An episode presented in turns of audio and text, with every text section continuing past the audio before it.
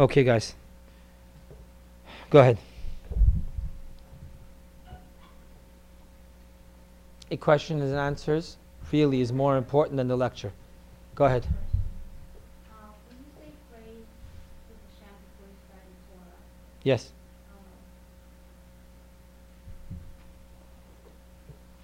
it may sound stupid, but what do you pray um, for, like, or with your heart, your brain, both, and you ask him to put up your mind where you can accept what's in it, or how, the system, I guess, like the, the way you would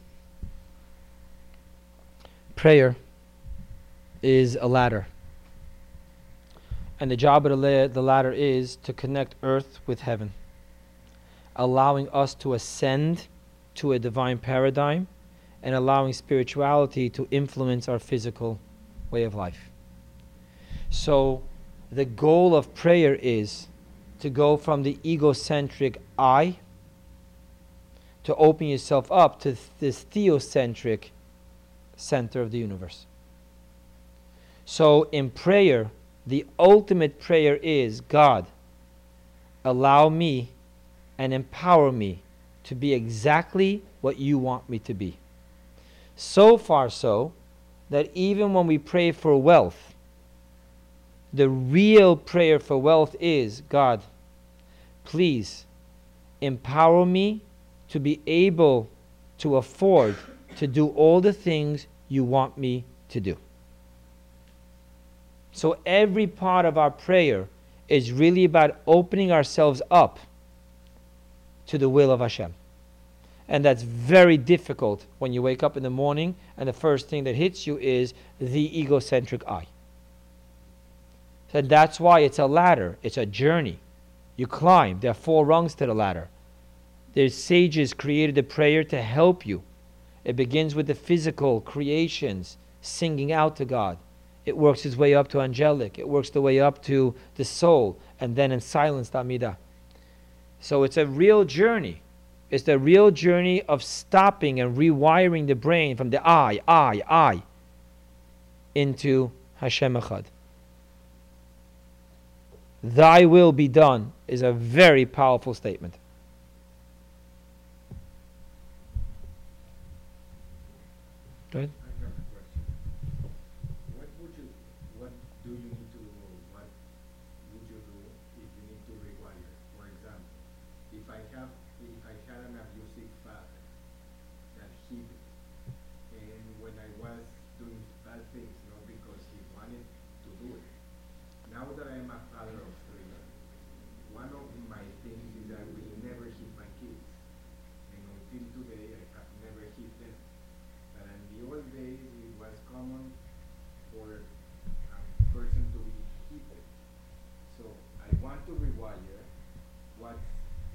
Suggestion?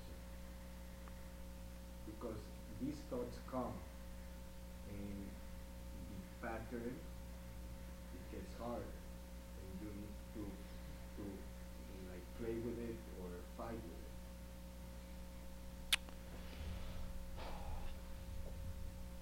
I'm going to give you an answer. Number one, both extremes are not good. So, to use an old saying, you need to throw out the bathwater, but don't throw out the baby. What that would mean over here is we're not here to condemn anyone's father. We're not here to condemn. They came from a different paradigm, Europe. They were challenged. They felt very insecure all of a sudden the children are smarter than the parents because they didn't learn the language and they're asking the kids to translate things. I'm not going to judge the parents. They, no one's putting them on the stand. What we are doing is, what do I do now? That's all I want to know. What do I do? So I think it's important for you to embrace that the message of your parents were probably right. The way they delivered the parents isn't the best way to do it for today. I'm not even going to judge what happened yesterday. For today, it isn't the best way. So, how do I get the baby out of the dirty bathwater and put it into a clean bathwater? And thus, you really need to be able to embrace I didn't like what happened to me. I'm not going to do it to my kids. I need to find a different way, a more embracing way to get the same message across. And you keep on going through that process. I'm going to share with you that it's a painful process. Because while you're trying to break away from a pattern that your parent did to you that you really didn't like, you unfortunately create a demonic image of your parent. And the minute you see yourself act like your parent, you I'll commit suicide before I do that. It's part of the process. But don't be so quick to demonize the parent. So you need to find a comfort zone where I understand my parent. I will pass that torch down, but I'm going to change the way the torch is passed down.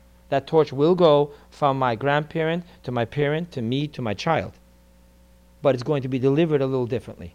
Times have changed, the situation has changed, and I want to engage with my child rather than impose upon my child. That's a very different process.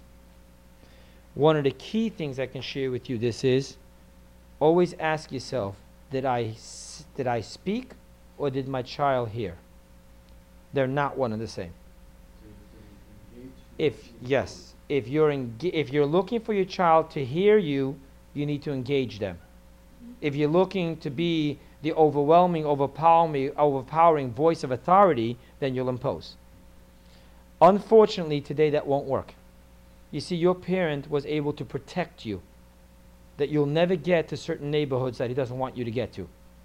Today, if you have an internet in your house, there is nowhere that your child can't be at the age of six with all the special things you put on your computer to, to program it. So we have no choice. We cannot protect our children from encountering. We can only empower our child how to encounter. So we have no choice but to engage with our child rather than impose upon our child. So if you can just go over that pattern in your head, what my father taught was right. The way he taught it probably isn't the best way that I should give this to my kids. So let's get the baby out of the bathwater, change the bathwater, and let's engage in a new way. I will tell you something else. My parents' generation, I probably don't know a single one of them that took a single parenting class. I don't know many people in my generation that has not read, I'm talking about for my circles, that has not read parenting books. Right there, you see a very big difference. But very important, remember what you're trying to do. You don't want to throw away the baby, you do want to change the bathwater. Read, read, understand, know why you're reacting that way, know that you don't want to pass that chain on, you want to break that chain and engage differently. Go ahead. You were saying about three things about the It's believing. Yeah, accepting that you do have faith. No, study. Before you study Torah, you be free to pray. And the third one, study Torah. Study Torah. Because at the end of the day, emuna will happen when you rewire your brain patterns of thinking. Any other questions? Go ahead. Sometimes, I think it can be very difficult to reconcile your heart with your head. For example, you study more about Emunah, your head now knows, logically it accepts it. It gets you to a point where you see that, that Hashem's hand is in everything, and it's, it's a merciful hand, it's a good hand. And that works with smaller problems as they come along, you solve small problems like bumps in the road. But when major problems essentially become all at once, even though your head is going, I know that this is, that, that, that, that it comes from Hashem, it's for my best, it's the right thing.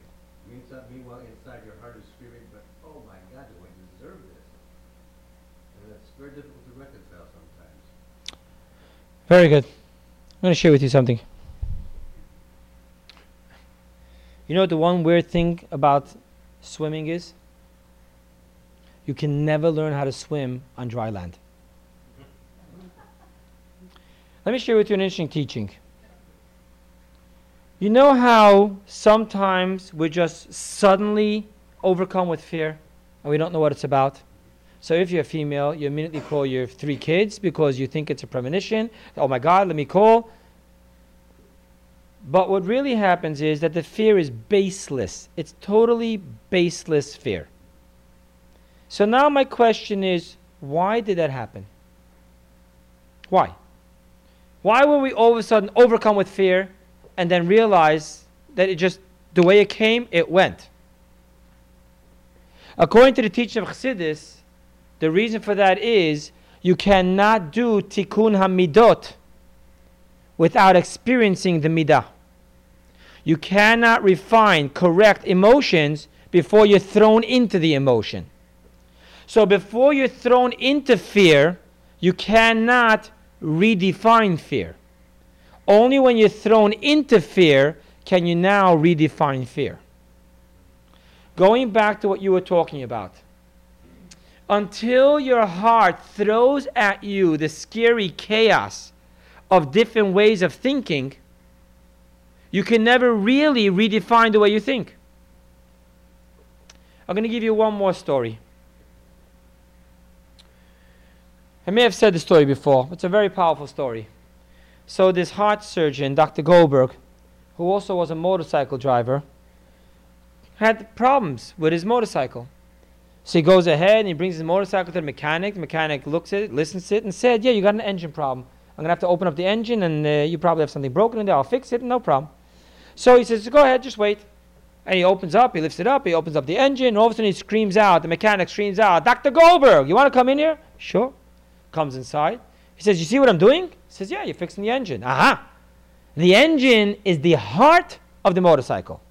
I am performing heart surgery. Why am I going to be paid $600 and you get paid like $125,000? We both do the same thing. We do heart surgeries. And Dr. Goldberg gave an amazing answer. He says, Hey, smart Alec, I'd like to see you do that while the engine's running. I love that story because that story is the secret of Teshuvah. If you asked me right now, Rabbi, I'd like to give you a gift. Tell me the one thing you want. I would tell you, I would like for you to take care of all my bills so that I can go away to Japan, hide in some monastery, and work out all the issues I need to work out in my mind and heart to do teshuva for two years. And then I'll come back. No, six months. Then I'll come back. You see, what makes teshuva real is that you can't do that.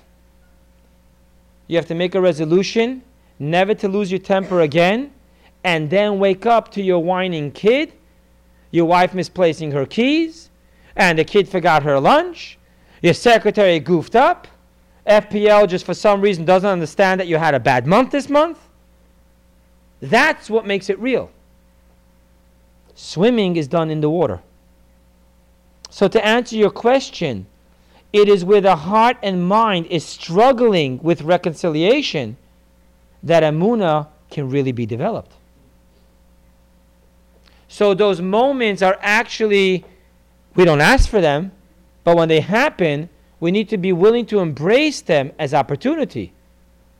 Now I can work on my Emuna. Okay? Anything else?